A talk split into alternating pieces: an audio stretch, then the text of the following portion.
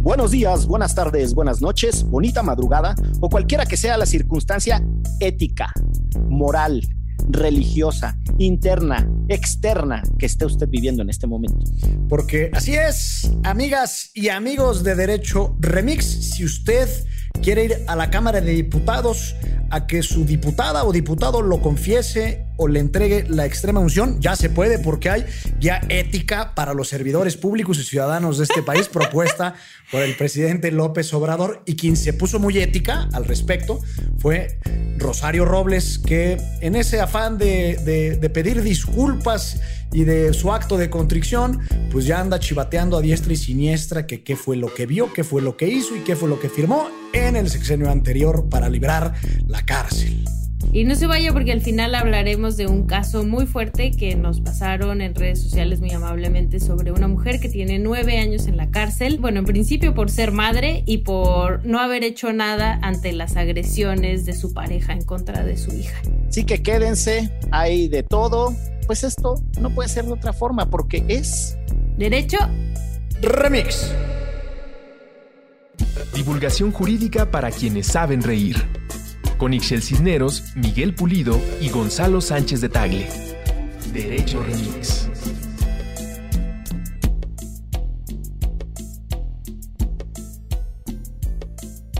Estamos empezando un episodio de Derecho Remix que grabaré con la tripa apretada de la envidia, señoras y señores que están escuchando esto.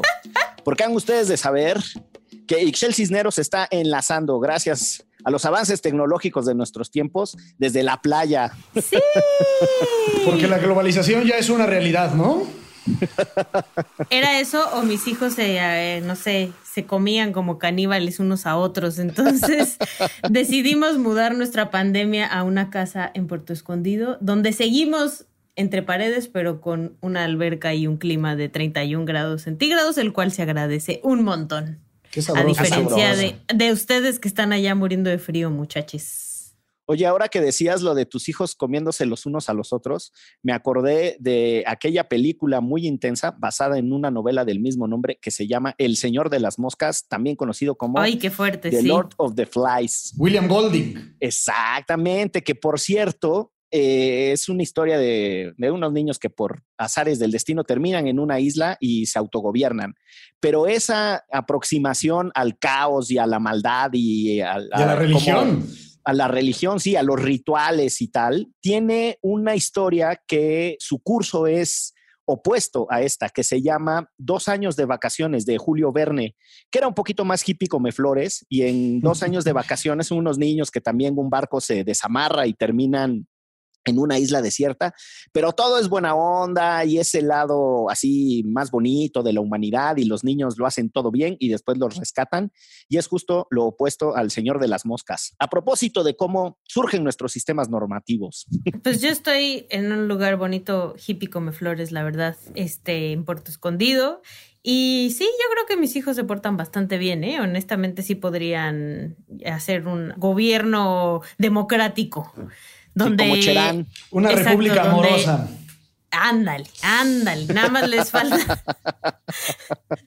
nada más les falta que, bueno, la familia es lo importante realmente de todo. Con eso podemos este, quitar la violencia, el narcotráfico, etcétera, si educamos bien a nuestros hijos y nuestras hijas. Miren, ya puedo ser presidenta.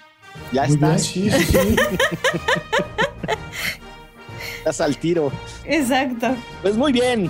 Hablando de, ética y de comportamientos sociales, a propósito de las referencias que se han hecho de la bonita convivencia que tiene la familia de Ixchel, muy cívica, muy en los cánones de la ética pública y de los sistemas normativos que describiera Niklas Luhmann, pues el presidente se abalanzó en su cosa esta de la guía ética.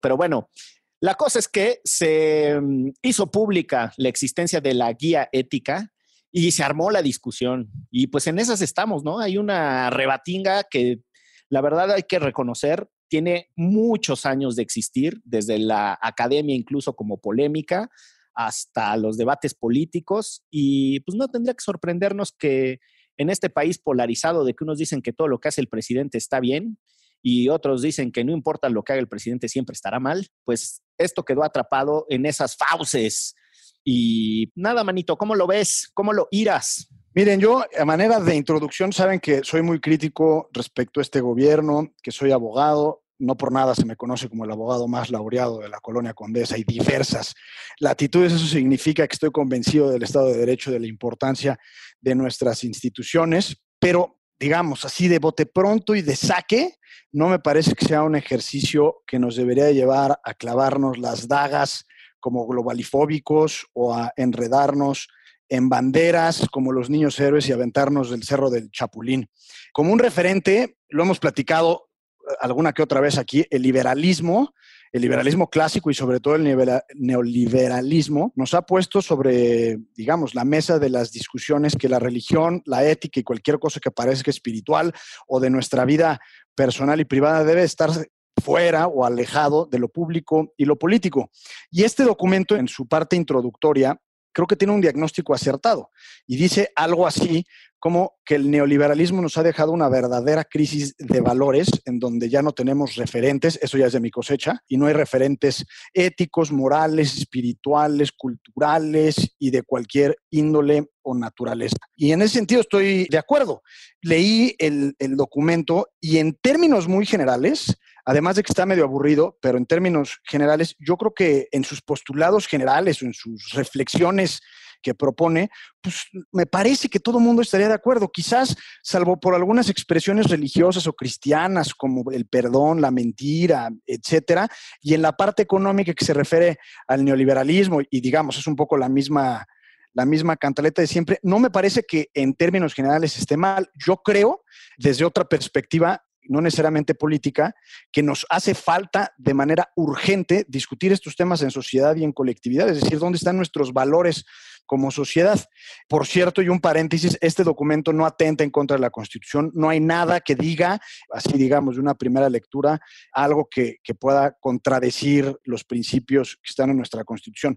Y dos cosas, la primera es, y para mí la gran duda es si el presidente de la República es quien debe liderar un esfuerzo de discusión ética de este tipo, o si no, digamos, si, es, si, debe ser alguna otra persona, sobre la premisa que es necesaria una discusión así, en primer lugar. Y por el otro lado, y aquí me parece que está quizás un poco más, más profundo, es que el pez por la boca muere. Y la propia guía ética, en sus puntos que habla sobre la tolerancia y el ejercicio del poder, pues invita a ser tolerantes con la crítica, con la oposición, e incluso establece que es un deber y una obligación del ciudadano ser crítico con sus gobernantes. Y yo no veo al presidente López Obrador precisamente adoptar esa postura. Y digamos, cuando habla de las penas privativas de la libertad, que las conductas antisociales no deberían de ser consideradas necesariamente eh, o no tener una consecuencia necesariamente privativa, privativa de libertad, pues vemos que Morena, sobre todo Morena en el Congreso de la Unión, son quienes han promovido la prisión preventiva oficiosa, elevar las penas de cárcel un poco con, con esta pretensión punitiva del Estado. Entonces serían mis primeras reflexiones, así lo digo. Sé que hay mucha animadversión a esta guía, sobre todo por parte de los detractores del gobierno, de los cuales en principio me incluyo, pero me parece que por las razones equivocadas. Entonces yo me imagino, presumo, intuyo, deduzco que ustedes no estarán muy de acuerdo, pero jueguen. A ver, yo lo leí y sí me pareció un poco como el echaleganismo, ¿no? O sea, si tú le echas ganas, muchacho y muchacha, vamos a salir adelante pero también creo que sí tiene cosas muy rescatables, que al final esto, como dices, Gonzalo, no es como que lo vayan a poner en la Constitución, o sea, nos habla un poco de cómo hemos dejado de ser comunidad, lo que yo siempre digo por acá, de ser solidarios y solidarias, de cómo nos ha importado más el billete y hacernos ricos, más, este, más allá de, o sea, como personas y, y más allá de una colectividad y de buscar el bien común, lo cual, con lo cual coincido mucho. En la parte religiosa, evidentemente también dije como esto estaba extra, ¿no? O sea, qué necesidad. Cuando se habla la parte del perdón, ¿no? O sea, esta onda de que también ya lo ha dicho Andrés Manuel varias veces en público, ¿no? De perdonar, que le dice a las víctimas que perdonen, ¿no? En este caso a las víctimas de la violencia en México, pues eso también es muy complicado, ¿no? Y ponérselos en un, en, en un papel como este, a decir, a ver, todos tenemos que perdonar, si tú no tienes un hijo desaparecido, una hija desaparecida, una hija asesinada este, por su pareja, es bien complicado que tú le empieces a decir a la gente qué tiene que hacer al respecto con su dolor y con su forma de pensar. Entonces, yo sí creo que hay cosas que es como, pues si tú le echas ganas, México va a salir adelante sin darle mucho más sustancia, ¿no? Pero sí coincido en la parte de que hemos dejado de ser solidarias, de ser solidarios, de buscar el bien común y nos hemos preocupado, eh, no solo en México, sino en general la humanidad, nos hemos preocupado por cuestiones materiales, por estar bien nosotros y los demás que se frieguen, ¿no? O sea, como esta cosa de si no tranza no avanza, que nos han enseñado mucho acá en México. Y yo no le veo más que una cosa anecdótica. O sea, yo sí creo que este desgarre en las redes sociales por algo así, creo que hay cosas muchísimo más importantes en las que tendríamos que estar discutiendo. Y si te late esta ideología, chingón, y si no, también. O sea, tampoco es como que Andrés Manuel te lo vaya a tatuar en la frente, este, para que, o sea, obligatorio para todos tatuárnoslos en la frente. Entonces, ahí la dejaría. Fíjense ustedes que va a estar singular porque parece, todo parece indicar que estamos coincidiendo. Em, quiero anunciar que mi voto va en el sentido del proyecto del ministro Sánchez de Tagle Pérez Salazar. Gonzalo Guadalupe. Número de lista 41, porque con la S manito seguro siempre Uy, sí, te ibas hasta el final. Y era contradictorio porque en la fila era de los primeros. Pero ese era por estatura. y con hartos dientes, acuérdense, con hartos dientes. No, con pocos dientes, porque acuérdate que me los, extirparon. Con pocos dientes, perdón. Y ya peludo. Para que, para que no saben la referencia a los pocos dientes, les recomendamos que escuchen un episodio que se llamó El recuento de los baños, en el que Chalo Guadalupe nos compartió sus anécdotas dentales. Eh, Muy divertidas, por cierto. No más de recordar, bueno, les decía, tiendo a estar de acuerdo con el proyecto del ministro Sánchez de Tagle y me gustó mucho la referencia de Chelagüera del echaleganismo, ¿no? Es que es como un echaleganismo moral. Exacto. Eh, y bueno, pues creo que es prácticamente como cuando uno va a un foro y hay dos cosas que tienen que suceder al final. La persona que dice, yo más que una pregunta tengo un comentario, ¿no? Y la persona que, no importa la reflexión que hayas tenido, te va a decir, bueno, en realidad esto hay que atenderlo desde la educación, porque si no se atiende la educación, no importa, así, ¿no? Ya resumió todo. Sí, yo creo que hay mucho de eso en el sentido de que hay una paradoja en cuanto a que quiere llegar a una discusión de temas de ética pública, que a mí me parece que es importante hacerlos, construyendo un plano de conexión con la ética privada para ese comportamiento público. A mí eso me parece interesante. De hecho, uno de los redactores o de los pensadores detrás de la Constitución española del 78, Gregorio Peces Barba, ya fallecido el señor, junto con Elías Díaz y otras personas, impulsaron mucho la reflexión de ese vínculo entre ética pública y ética privada. Y Peces Barba, que además fue mentor de muchos mexicanos que pasaron por la Universidad Carlos III de Madrid, porque él era el decano de esa universidad y muchos queridos amigos, muchas personas fueron a estudiar ese máster allá, pues Peces Barba tenía su tesis de ética, poder y derecho y habla mucho de esto. Y Peces Barba fue presidente del Congreso Español en los ochentas, no recuerdo con precisión en qué años, pero lo que quiero decir es que esto no es nuevo.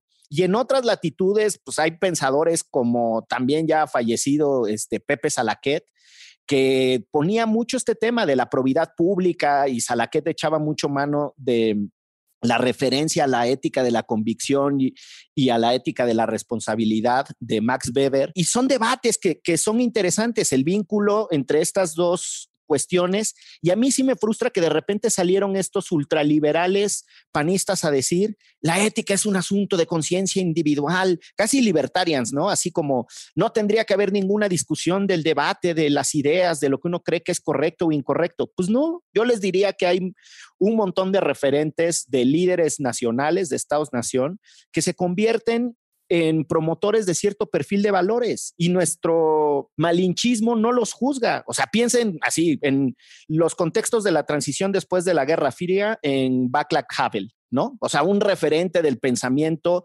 que ponía todo el tiempo la construcción de una nueva sociedad y de valores. o Mandela en Sudáfrica, o ya aquí el vecino Obama, ¿no? Oleg Valesa. Oleg Valesa, ¿no? Este, entonces, no es nuevo en la política, siento que hay un azote, coincido con ustedes.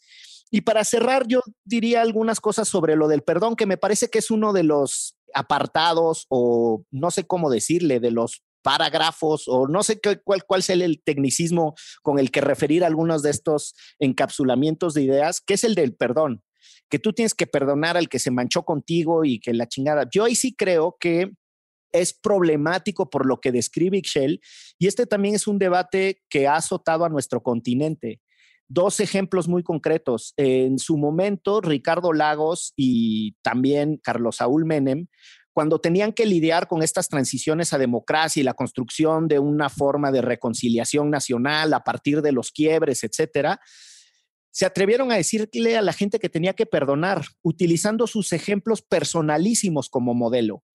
Y eso también es muy discutido desde la teoría de la transición o de lo que mucha gente le llama justicia transicional, de las transiciones a democracias después de, periodos de quiebre, en donde pues no se vale. O sea, si la Junta Militar en algún momento le dio unos cates y unos electroshocks a mm, Carlos Saúl Menem, que después fue un presidente muy neoliberal, por cierto, pues no viene a cuento que él diga que porque él perdonó a la dictadura, todo mundo tiene que perdonarla, ¿no? Y de hecho, Menem llevó esa reflexión individualísima a su noción de las leyes de obediencia de vida y punto final, que suponían la construcción de una mm, impunidad estructural en Argentina. Y fue muy problemático eso, fue muy problematizado. Entonces, creo que hay planos para discutir. Yo también encuentro en que la gran mayoría de las críticas están desinformadas o le dan la espalda a la complejidad de la relación entre la ética pública, la ética privada, el poder y el derecho. Y un último comercial, la noción de ética pública de, Peces Barba, que es súper interesante, cuando trata de describir por qué es importante tener una idea clara de ética pública, junto con Elías Díaz, las vincula mucho a la noción de cómo tiene que funcionar el gobierno desde una lógica sistémica. Y entonces habla de separación de poderes, contrapesos, etcétera. Ese examen, sí lo digo abiertamente, difícilmente lo superaría nuestro presidente de la República. Tras. Yo quisiera agregar este, dos reflexiones, trataré de ser muy breve. La primera es que la guía, entre otras cosas, es una... si es una no, lo dijo, lo dijo. Eh, Exacto. Eh, no mienta, señor diputado, por pues, favor. O sea, la voluntad está. Oh. No sé si la vaya, lo vaya a cumplir. No, es una guía como de... O sea, es una guía cuyos valores sí están ya medio viejecillos. Es decir, no hay ninguna referencia a valores modernos como, por ejemplo, qué hacer con las tecnologías eh, en términos éticos y gobierno eh, y la, sororidad, la sororidad, de las claro, eh, temas de ecología, industrias extractivas, etcétera. Entonces, en ese sentido, me parece que, que, se queda corta. Otra, siempre piensa mal y acertarás, es el tiempo en el que sale esta guía. Me parece que no es coincidencia, es decir, después de que salieron los datos del Coneval de la pobreza laboral, lo que salió en Bloomberg hace unos días eh, respecto a que México es el peor país que ha manejado la pandemia. Entonces, digamos, esto nos tiene discutiendo de otras cosas. Y quisiera finalmente referirme a la ética de la responsabilidad y a la ética de la convicción de Max Weber con un ejemplo al que tú te referías, Manito. Eh, por ahí de los 70s, 80s, en Francia se estaba discutiendo la despenalización del aborto. Y resulta ser que el presidente de la República Francesa, Valéry Giscard d'Estaing, era un ferviente católico y amigo personal del Papa en ese entonces, Juan Pablo II. Y cuando empiezan las grillas. A no mandamos a saludar. Cuando empiezan las grillas, eh, le habla el Papa y le dice: Oye, mi querido Valerí, este, pues me imagino que, que, que, las palabras sobrarán. Y le dice: No, su santidad, déjeme, le voy a exponer mi reflexión y mi pensamiento. Yo, él tenía pura hija. Dice: Yo a mis hijas y en el seno de, de mi casa trataré, trataré de infundirles a mi familia en términos generales lo que yo creo que sean los valores correctos, independientemente cuáles sean. Y le dice, pero yo no pretendo, no puedo pretenderle imponer al resto de los franceses lo que yo considero que es ética o moralmente correcto. Y en ese sentido, un presidente católico como Giscard d'Estaing, eh, no, no, sé si apoyó eh, activamente eh, la despenalización del aborto, pero permitió que se dieran los debates y que los franceses decidieran en términos de lo que ellos consideraban. Y es un buen ejemplo de la diferencia entre la ética de la convicción y la ética de la responsabilidad, es decir, de lo que decía Max Weber, por cuanto hace la conducción de una vida privada y la vida pública. No, no, pues si los dilemas eh, éticos y morales y los referentes entre sistemas normativos, el derecho junto contra la moral, la costumbre, la ética, etcétera, pues eso siempre ha existido. Es como el bonito diagrama de Ben, ese que pone de un lado así los punks, después del otro lado pone el cajero del Oxxo y en medio coinciden en que rechazan al sistema, ¿no? Entonces, son de esas coincidencias. Como coincidencia está en que la guía mencione el perdón y a quien el presidente nomás no se anima a perdonar es a Chayito, ¿no? Porque con aquello de que mm, entre Chayito y, ¿cómo se llama el abogado este que era el abogado de todos los poderosos que está en el bote? Collado. Collado. Collado. Eh, y Collado y todos los que participaron curiosamente en los videoescándalos que los tienen ahí enjaulados. Y a otras personas que es que por muy colaboradoras, eh, como el mismísimo Lozoya o también el mismísimo Emilio Cebadúa, pues sí los están tratando con la rosa de los em, beneficios procesales. Yo pensé que la rosa de Guadalupe. Sí, parece ya un buen episodio de La Rosa de Guadalupe, cuando menos. el airecito, llegó un airecito. Sí, llegó, un soplo, con aroma a rosa, ¿no? Y salvó a, a Lozoya. Como al senador Rosa Venus le diría el abogado más laureado a Miguel Ángel Mancera. Sí. es que estoy cierto que huele a Rosa Venus. ¿Cómo sabes? Pues muy bien. Pues resulta, muchachos, en la defensa de Chayito dice que pues que siempre sí tiene algo que contarnos y que pues que la mera verdad se sintió bien gacho que la dejaran sola. Es como cuando yo era niño y un día estaba jugando a las escondidillas con mis hermanos que son más grandes y se fueron y me dejaron escondido y no, y no me fueron a buscar. Y, como una hora después, mi mamá dijo, ¿y el niño dónde está? No, pues se nos olvidó y fue mi mamá y me dijo, ya ganaste. Y yo, ¡eh! Ya todo orinado ahí en una esquina, ¿no, manito? Para no revelar tu escondite. Abajo del coche. y así, Chayito, pues la dejaron sola ahí, nadie la fue a buscar, nadie le fue a arrimar amor ni cariño. Ahumada ya ni se acuerda de ella ni de los besucotes que se daban. Y entonces, pues nada, que la Chayito dijo, ahora sí, manitos, como Lola Beltrán, les voy a cantar y con voz acuarrientosa. ¿Cómo la ven? Pues un poco era de esperarse, ¿no? Yo, o bueno, supongo que Rosario no lo veía venir, que todos a su alrededor iban a empezar a hablar y que ella se iba a quedar solita en el bote, porque además es de las pocas personas que ya tiene este meses, ya va para un año en la cárcel. No, ya ha copeteado el año, ya lleva como año cuatro meses. Ah, pues mira, este, todavía peor. La, y además, bueno, como la metieron y, y, este, y todo el show que se hizo alrededor de que se iba a escapar y etcétera, sí creo que ella al final, pues, terminó decepcionada de cómo el sistema no, el sistema anterior, ¿no? No la apoyó y entonces dijo, bueno, pues si ya todo el mundo se está colgando de ese cable, fíjense que yo también tengo información. Yo no sé si se la vayan a aceptar, a diferencia de los otros, como dices, con Rosario tiene un historial el propio presidente Andrés Manuel López Obrador y capaz que le dice, uy, no, tu información no nos sirve, gracias por participar, llegaste demasiado tarde, ya tenemos al Cebadúa aquí, que tiene además todos los escritos y cosas firmadas, así que pues que te vaya bien en tu proceso.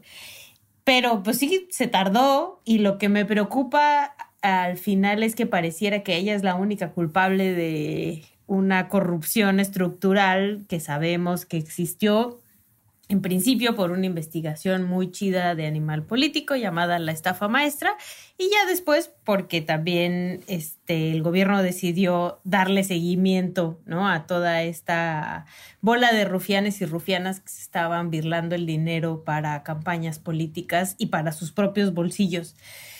Me preocupa que termine siendo el chivo expiatorio.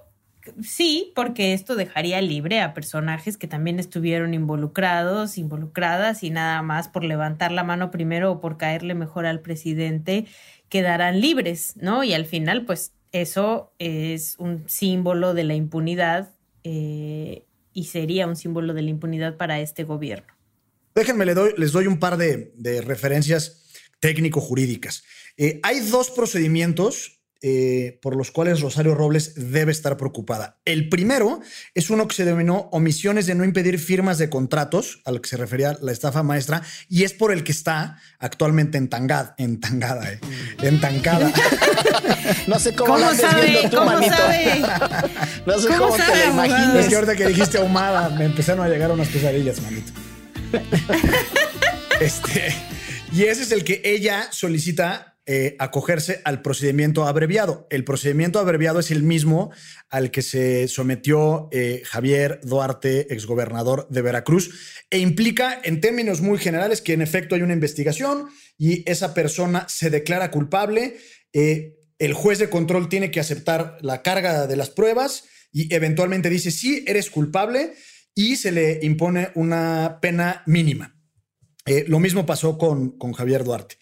Pero Chayito está preocupada por otra cosa, porque hay una investigación que aún no se judicializa, es decir, no se ejerce todavía la acción penal por lavado de dinero eh, y por delincuencia organizada, y es respecto de esta eh, a la cual se quiere acoger al criterio de oportunidad. Y ya lo hemos platicado aquí, que el criterio de oportunidad implica que el potencial imputado o imputada ofrezca información eh, esencial y eficaz para la persecución de un delito más grande.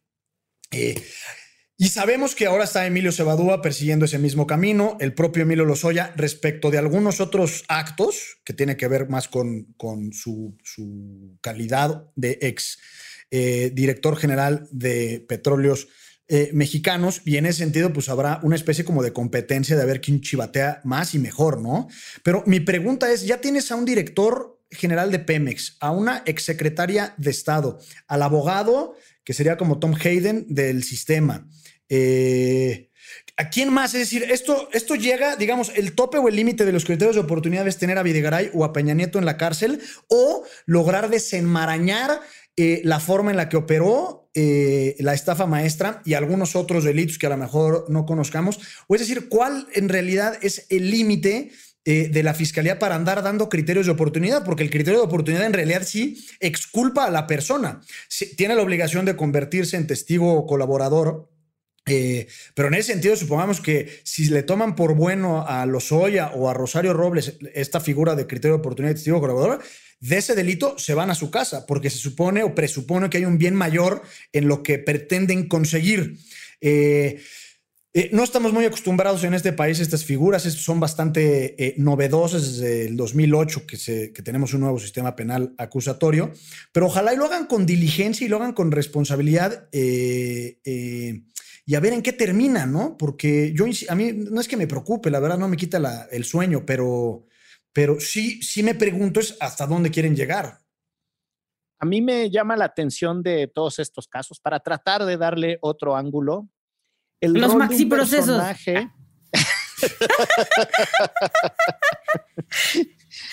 el rol de un personaje eh, conocido en el mundo de la política como Santiago Nieto, porque así se llama. Y es súper interesante porque la responsabilidad que él tiene es una responsabilidad de orden ejecutivo, pertenece formalmente al Poder Ejecutivo Federal, es designado por el secretario de Hacienda, en realidad fue designado por el presidente de la República, el secretario de Hacienda es su jefe. Sin embargo, es una pieza sumamente relevante para la solvencia de las acusaciones y de las investigaciones por delitos de naturaleza económica, ¿no? O por lo que en otros países se le llama la criminalidad financiera. Y es un personaje atípico en los estándares de quienes tienen eh, esos cargos, porque habla un chingo. O sea, habla más que nosotros tres juntos, ¿no? O sea, se sienta en la prensa y empieza y habla y tiene un perfil político muy alto. Y las unidades de inteligencia financiera, por definición, trabajan con muy bajo perfil. Es más, yo les diría que, perdón, que todos los personajes de inteligencia, eso, por definición, sí, una, tosidita. Que todos los personajes. es que le tiene tirria, le tiene tirria, se le salió la tirria con ese Exactamente, se me salió la grura de pensar en él. No, pues, pues básicamente, eh, pues tienen que operar eh, de manera extraordinariamente discreta e informando de manera muy, muy selectiva a autoridades que puedan utilizar esos referentes o ese conocimiento acumulado. Y Santiago Nieto va por la vida diciendo quién sí coopera, quién no coopera, quién es culpable, quién no es culpable. O sea, déjenme ponerlo en estos términos. Independientemente de lo que ustedes opinen de si Pío López Obrador eh, está metido en el chanchullo o no, si es responsable de alguna conducta electoral ilícita, lo que no es aceptable es que salga Santiago Nieto a hacer una declaración en donde diga, tiene un depósito en efectivo de 200 mil pesos, vendió un coche, hizo no sé cuál, tiene otro depósito de 400 mil pesos e hizo una transferencia a Canadá. Todo eso está protegido por el secreto bancario. Y este cabrón lo rompe con una tranquilidad y con, vamos, con una impunidad desprolijamente, se excede Santiago Nieto. No escuches esto, Santiago, no me vayas a intervenir. Mi cuenta Banamex Kit que tengo desde que tengo 18 años, en donde tengo depositado 720 pesos. Pero lo que es súper interesante es que Santiago Nieto ya empezó a dar luces de cómo se van a tratar diferente el caso de Chayito y el caso de Lozoya. Nada más lo dejo ahí sobre la mesa porque es muy interesante cómo él ya dijo, yo a Lozoya no le hubiera dado ningún beneficio. Eh, la señora Rosario pues no ha aportado nada de información, tendríamos que ver qué trae. Pues él no es el fiscal. Él tiene un pleito con Gertz Manero muy raro, pero bueno, pues ahí, nomás para dejarla votando. Haya sido como haya sido. Será muy interesante saber lo que termina siendo Santiago Nieto en el caso de Chayito y si le validan o no su colaboración. Y porque la colaboración es importante, por favor, Rixel. No, rápido, nada más. Y luego no se ayuda, no sale a decir, no, lo que dijeron mis abogados no lo dijeron con mi permiso, o sea, porque los abogados salieron a decir que no iba a señalar a Peña Nieto, este, pero que sí a Videgaray, ¿no? O sea, que realmente era Videgaray el malo, el Darth Vader de, este, del sexenio de Enrique Peña Nieto. Y es como, a ver, tranquilos, chavos, apenas voy a empezar a hablar, ustedes qué dicen. Entonces, ¿cómo tu propio abogado sale a dar declaraciones sin que tú les dieras, o sea, ni la información o el permiso de que lo hiciera? Mal y de malas con Chayito y es lo que la tiene ya más de un año en la, el botiquín. Sí, y que tiene sinusitis, hombre. el tema de Videgaray es muy interesante porque Videgaray ya salió a decir de, a ver, éramos pares en el gabinete, yo no puedo ser una persona de mayor ah. responsabilidad que ella. Y entonces se pone ahí sabrosa la cosa. Les decía. Todos al bote, así como en mi sueño. a propósito de colaboración, eh, anuncios súper prácticos, pero por favor, si usted está escuchando esto, no deje de suscribirse en Spotify porque es una de las mejores maneras en las que nos pueden ayudar a hacer que Derecho Remix crezca. O vayan, no sean díscolos, se los voy a decir de manera tranquila y elegante. Aflojen el comentario, chingada madre si lo escuchan en Apple Podcast y ahí nos dejan cinco estrellitas, tres estrellitas, las que crean que nos merecemos, dejan un comentario y por supuesto las menciones y los comentarios en redes, la chacota, participar en las discusiones con la cuenta de Antifaz o con las de nosotros personales. Eso y en su grado supremo, en la etapa superior de la colaboración, pues si pueden, también háganse Patreons, ¿por qué no? Pero el punto es que Derecho Remix lo hacemos en bola, lo hacemos entre todos y pues no quería dejar pasar la oportunidad para hacerles esta sentidísima invitación a que se hagan suscriptores en Spotify o las otras formas de participación que ya mencioné. Y yo, ya que andamos en esto de las solicitudes, les quiero recordar que todavía tenemos por ahí en la campaña del día después la opción de que pueden donar desde 200 pesitos a varias organizaciones que trabajan con mujeres que han vivido violencia. Ya no solo es el CEDEM, sino también está la Red Nacional de Refugios, la Red Mesa de Mujeres que es de Ciudad Juárez, el propio CEDEM. O sea, hay varias organizaciones a las cuales les pueden apoquinar desde 200 pesitos y les mandamos su bolsita bien bonita que ya las hemos enseñado por aquí hasta donde estén, ya sea aquí en la Ciudad de México o en el interior de la República. Y si es del extranjero, va a tardar en llegar, pero también llega. Usted cáigale con sus dolarucos y si le mandamos su bolsita hasta donde esté, la idea es pasar y dar un pasito hacia la solidaridad, que no nada más sea de voz, sino que si tienen ahí una lanita, estas organizaciones les ayudan un montón para poder trabajar con más mujeres em, que han vivido violencia en este país, que son muchísimas. Ahí está, ahí está la posibilidad de acogerse al criterio de oportunidad para hacerse escucha colaboradora o colaborador, porque esto es... Derecho. Remix. Hoy tenemos una lista larguísima para mandar a saludar a nuestra querida comunidad, pero sobre todo agradecer todo su apoyo para seguir haciendo lo que más nos gusta. Saludos y muchas gracias a David Barrera, Diego Merla, Mitzi Plasencia, Isaac Mendoza, Elsa Iraíz, Gustavo Alejandro, Cristian Flores, Benjamín Beltrán, Abraham Beceta, Gladys Morales, Poncho Carballo, Señor Pink, Silvia Olivares, Román Vázquez y muchas otras personas más que hacen posible este podcast. No olviden suscribirse a Patreon, en Spotify y dejar un comentario en Apple Podcast. Esto nos ayuda para seguir creciendo y seguir elevando el debate.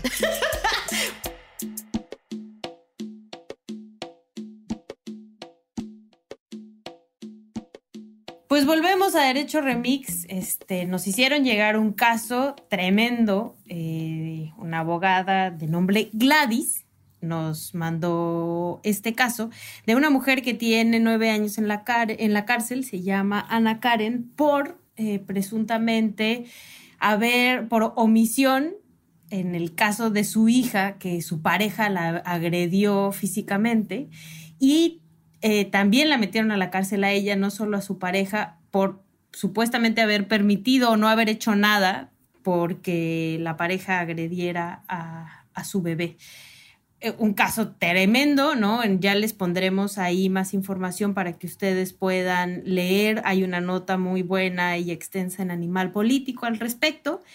Y lo que también leía yo en la nota es que hay unas cosas muy confusas en el caso, ¿no? O sea, llegó hasta la Suprema Corte de Justicia de la Nación porque ¿cómo es posible, y eso se los pregunto a ustedes abogados, que acusen a una mujer de que ni siquiera estaba presente en el momento en el que agreden a la bebé de haber permitido o no haber hecho nada porque su pareja agrediera a esta bebé. Y cómo es que la señora también termina en la cárcel, además del agresor.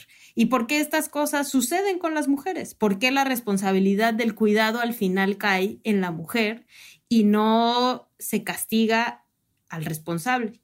¿no?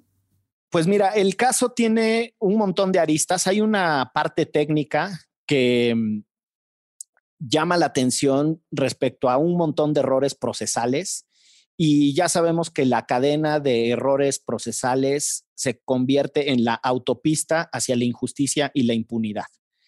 Y va desde cosas como un cierre de un periodo de instrucción, que es la etapa en donde las personas que están acusadas de algo pueden ofrecer pruebas que les sean útiles para demostrar su inocencia, hasta otras cuestiones como la tipificación del delito, que tiene mucho que ver con lo que dice Sixel, ¿no? Esta cuestión de que en realidad le están acusando de comisión por omisión. Y la comisión por omisión, que es uno de, de esos delitos singulares y bastante atípicos, supone que el conjunto de responsabilidades es muy, muy específico, es muy, muy determinado, es muy, muy claro que tú tenías que tener ciertas conductas. Lo estoy tratando de simplificar, no estoy yendo a la referencia técnica, y que a pesar de que ese conjunto de responsabilidades y de obligaciones eran muy, muy precisas y muy claras, tú las omitiste. Y no solo las omitiste por un error, sino las omitiste de manera deliberada, traicionando sustancialmente esa obligación y esa responsabilidad que se te había encargado. De ahí que se considere que la omisión tiene un nivel de actividad o tiene una dimensión activa tal que se puede equiparar a que tú hubieras cometido algo. Entonces, de ahí sale el juego de palabras, comisión por omisión.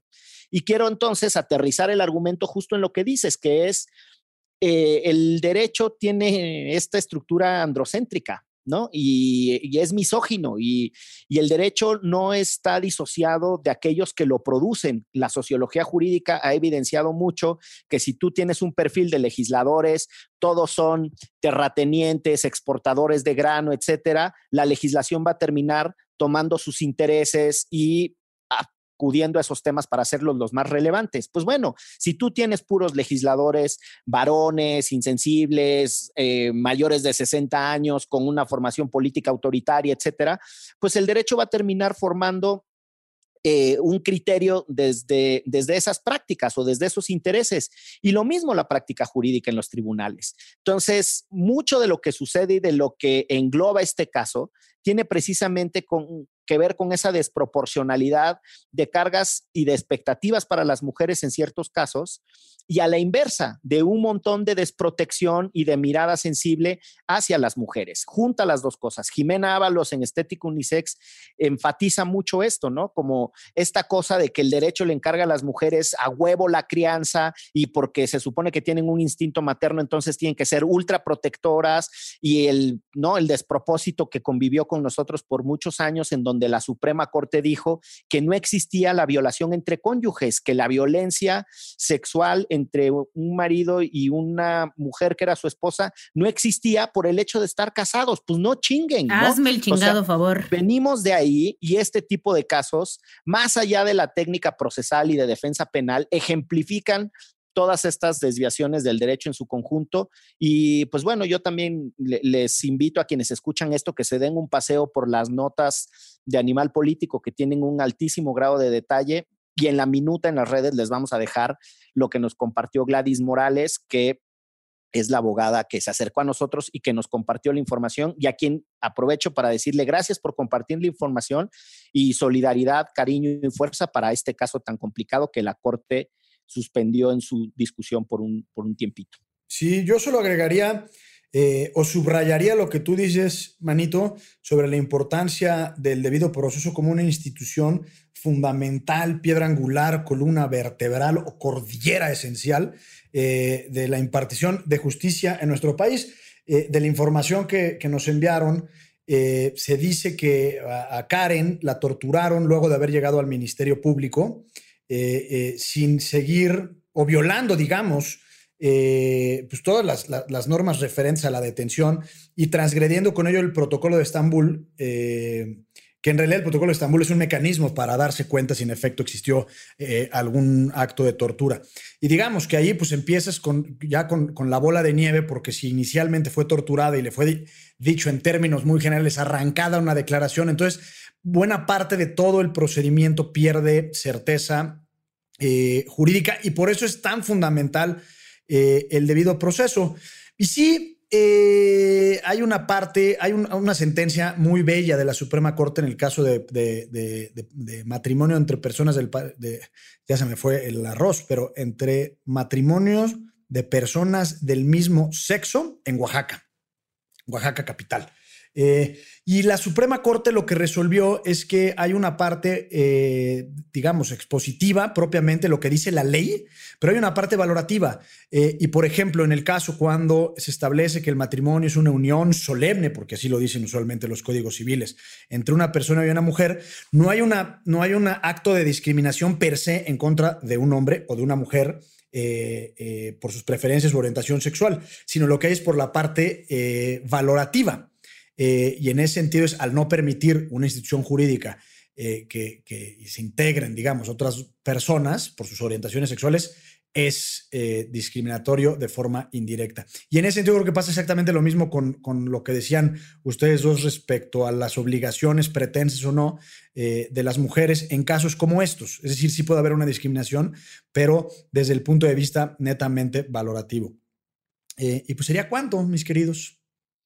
Pues sí, ahí está. Denle seguimiento al caso. Si ustedes eh, tienen la posibilidad de mm, recomendarle a otras personas, pues que se informen, que se enteren de qué está, háganlo porque la idea de que la justicia es una cosa técnica, lejana de la ciudadanía y por lo tanto que tendría que estar blindada de los debates, pues no le hace bien. Necesitamos mayor transparencia en las sedes judiciales y que estos casos eh, también puedan ser del conocimiento de, la población, porque pues también al final hay un deber cívico en eso, aunque no esté incluido en la guía ética del presidente, ¿verdad?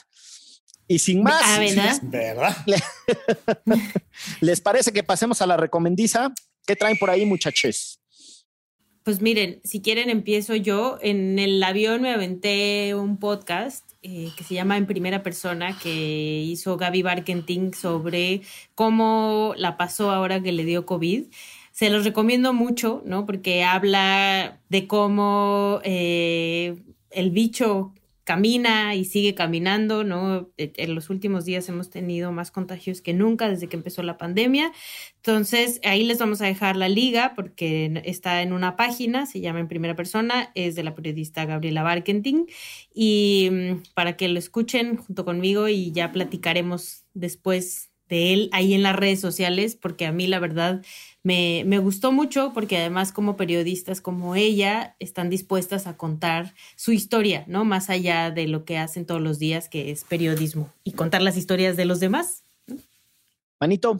Yo, dos, dos textos muy breves ambos. Hay un, un pequeño librito de Fondo de Cultura Económica de su colección Sensontle, que se llama entre, entre razón y religión, que es un debate entre Jürgen Habermas y Joseph Ratzinger antes de que Ratzinger fuera papa cuando era director de la Congregación para la Doctrina de la Fe, lo que antes fue la Santa Inquisición.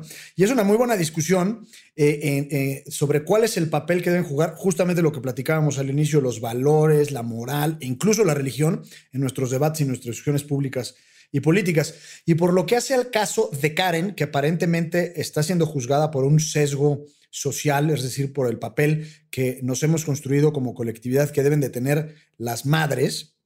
Hay un librito también bellísimo de Camus que se llama El extranjero, en donde al señor Merceau, el, el, propio extranjero, es decir, el protagonista, lo terminan juzgando no por lo que hizo, sino por lo que esperaban que debió de haber hecho, es decir, su papel como hijo, como novio, como amante, como ciudadano, y no necesariamente por el delito que se le atribuyó.